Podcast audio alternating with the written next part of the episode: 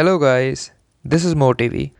पहली चीज़ जो है जिसके बारे में आज मैं बात करना चाहता हूँ वो है कि क्या क्वालिटीज़ होती हैं बैड लीडर की और कैसे आप इन चीज़ों को अवॉइड कर सकते हैं और एक अच्छा लीडर बन सकते हैं। सबसे पहले लीडर बनना क्यों ज़रूरी है, क्योंकि अगर आप कोई भी नई चीज़ कर रहे हैं, कोई भी चीज़ में इनिशिएटिव ले रहे हैं, तो वो इनिशिएटिव को सक्सेसफुल बनाने के लिए आपका लीडर होना बहुत ज़रूरी है। अब लीडर क्या होता है, कैसे होता है, उसके अंदर क्या क्या क्वालिटी होती है, वो सब हम इस वीडियो में या इस ऑडियो में जानेंगे। सबसे पहले आपके पास एक विजन होना चाहिए, आप क्या करना चाहते हो, उस विजन को आप कैसे कम्युनिकेट करोगी अपने ऑडियंस के साथ, ये एक विजन की क्वालिटी है।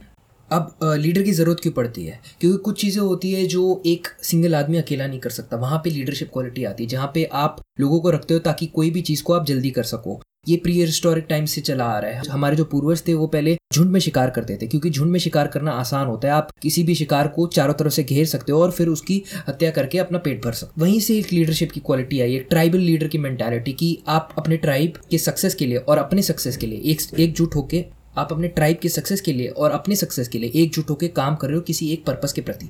तो सबसे पहले आपका विजन या पर्पस होना जरूरी है, आपको पता होना चाहिए आपको क्या चाहिए।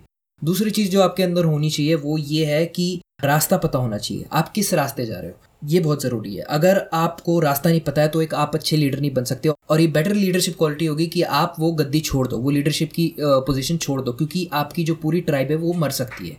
रिलेट करिए इसे प्री हिस्टोरिक टाइम पे जब हम जंगल में शिकार करते थे, तो आसानी होगा। तीसरी चीज़ जो आपके अंदर होनी चाहिए वो ये कि आपके लिए बहुत ज़रूरी है कि आप अपने टीम या अपने ट्राइब या प्रजा की इज्जत करो। अगर आप अपने ट्राइब या प्रजा की इज्जत नहीं करोगे तो सूनर और लेटर आपको छोड़ के चले जाएंगे और आप मर सकते हो, क्योंकि झुंड में सर्वाइव करना आसान है सबके लिए, ठीक है। अगर उनको पता चलेगा कि आपके साथ रह के वो उनके मरने की संभावना ज़्यादा है एज़ कम्पेयर टू कि वो अकेले शिकार करें, तो वो अकेले जाना चाहेंगे या किसी और ट्राइब में घुसना चाहेंगे। तो ये अच्छी क्वालिटी नहीं है कि आप अपने आपको बस अपनी चिंता हो और अपने ट्राइब की चिंता ना हो। तो एक एग्जांपल होगा कि जिसमें राजा जो होता है वो सारा मतलब मैक्सिमम शिकार खा जाता है और बचा कुचा अपने ट्राइब को दे देता है। इससे क्या प्रॉब्लम होगी, इससे प्रॉब्लम होगी कि आपकी ट्राइब जो है वो वीक होती रहेगी, आप बस मोटे होते रहेंगे। तो एक तरीके से ज़्यादा समय तक वो ट्राइब सर्वाइव नहीं कर पाएगी, ठीक है। सूनर और लेटर क्या होगा कि रिवॉल्ट करेंगे जो जितने भी लोग हैं आपकी टीम में कि हमें भी हक चाहिए, और टीम बढ़ जाएगी, टीम टूट जाएगी, आपको जो पर्पस था सर्वाइव करना या कुछ भी गोल अचीव करना वो खत्म हो जाएगा। इसको वापस रिलेट करिए एक नॉर्मल किसी भी प्रोजेक्ट से। चौथा पॉइंट होगा कि अब कोई भी टीम अगर आप लीड कर रहे हैं तो सबसे ज़्यादा रिस्पॉन्सिबिलिटी उस टीम की सक्सेस या फेलियर की आपके ऊपर है, ठीक है, क्योंकि आप रास्ता चुन रहे हैं, आप रास्ता बता रहे हैं कि हमें कैसे अटैक करना है इस जानवर को, या आप रास्ता बता रहे हैं हमें कैसे अचीव करना है इस चीज़, बाकी सब आपको फॉलो कर रहे हैं। अब कोई भी गलती होती है आपकी जिम्मेदारी है सारी, आप किसी और पे नहीं डाल सकते। यही प्रॉब्लम होती है जब लोग अपनी गलती, जो लीडर जो होता है अपनी गलती का ब्लेम किसी टीम मेंबर पे डाल देता है। वो बंदा क्या करेगा, आपकी जिम्मेदारी थी उसके सिचुएशन के हिसाब से पूरे ढंग से प्लान को थिंक करना, आपको सबकी स्ट्रेंथ अपनी टीम में समझना है, उसके हिसाब से स्ट्रेटेजाइज करना है, ठीक है। अगर कहीं पे चूक होती है, कहीं पे प्लान एग्जीक्यूट नहीं हो पाता है, तो आपकी एंड में गलती है कि आप ढंग से समझ नहीं पाए क्या फैक्टर्स इन्वॉल्व थे उसको एग्जीक्यूट ढंग से करने के लिए। हो सकता है एक टास्क को जो बंदा गलत कर रहा था उसी टास्क को कोई और बंदा सही कर सकता था। तो ये सारी चीज़ें आपको डिसाइड करनी है, कैपेबिलिटी के हिसाब से सोचना है, ढंग से प्लान को थिंक थ्रू करना है, तभी आप ढंग से एग्जीक्यूट कर पाओगे एक लीडर की तरह।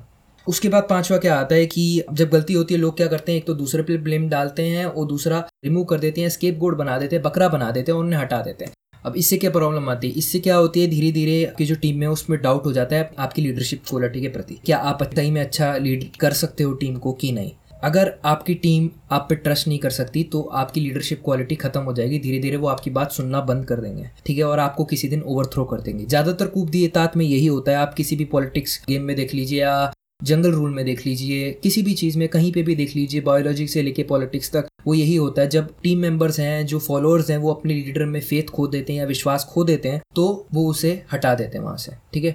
लीडर तभी लीड कर सकता है जब उसके फॉलोअर्स हों, और फॉलोअर्स तभी फॉलो कर सकते हैं जब एक लीडर हो। तो फॉलोअर्स को लीडर की ज़रूरत है दिशा दिखाने के लिए, लीडर्स को फॉलोअर की ज़रूरत है कि हाँ मैं दिशा दिखा रहा हूँ, तुम मेरी बात मानो, ठीक है, तुम मेरे को समझो। अल्फ़ा बीटा की क्वालिटीज़ हैं ये सब।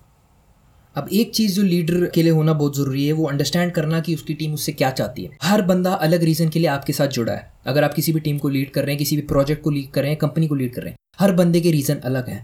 कुछ रीज़न आपके जो रीज़न हो उनको इंक्लूड करने के लिए, उनके जो रीज़न हो अपने आप को उन्हें आपके साथ इंक्लूड करने, वो कॉमन हो सकते हैं, पर कुछ रीज़न होते हैं जो अच्छे मोटिवेटर होते हैं, जो पर्सनल है, ठीक है। तो एक तरीके से पर्सनल मोटिवेशन और एक्सटीरियर मोटिवेशन की बात आ गई। तो आपको वो पर्सनल मोटिवेशन हर इंसान का समझना है और उस हिसाब से उन्हें खुश रखना है।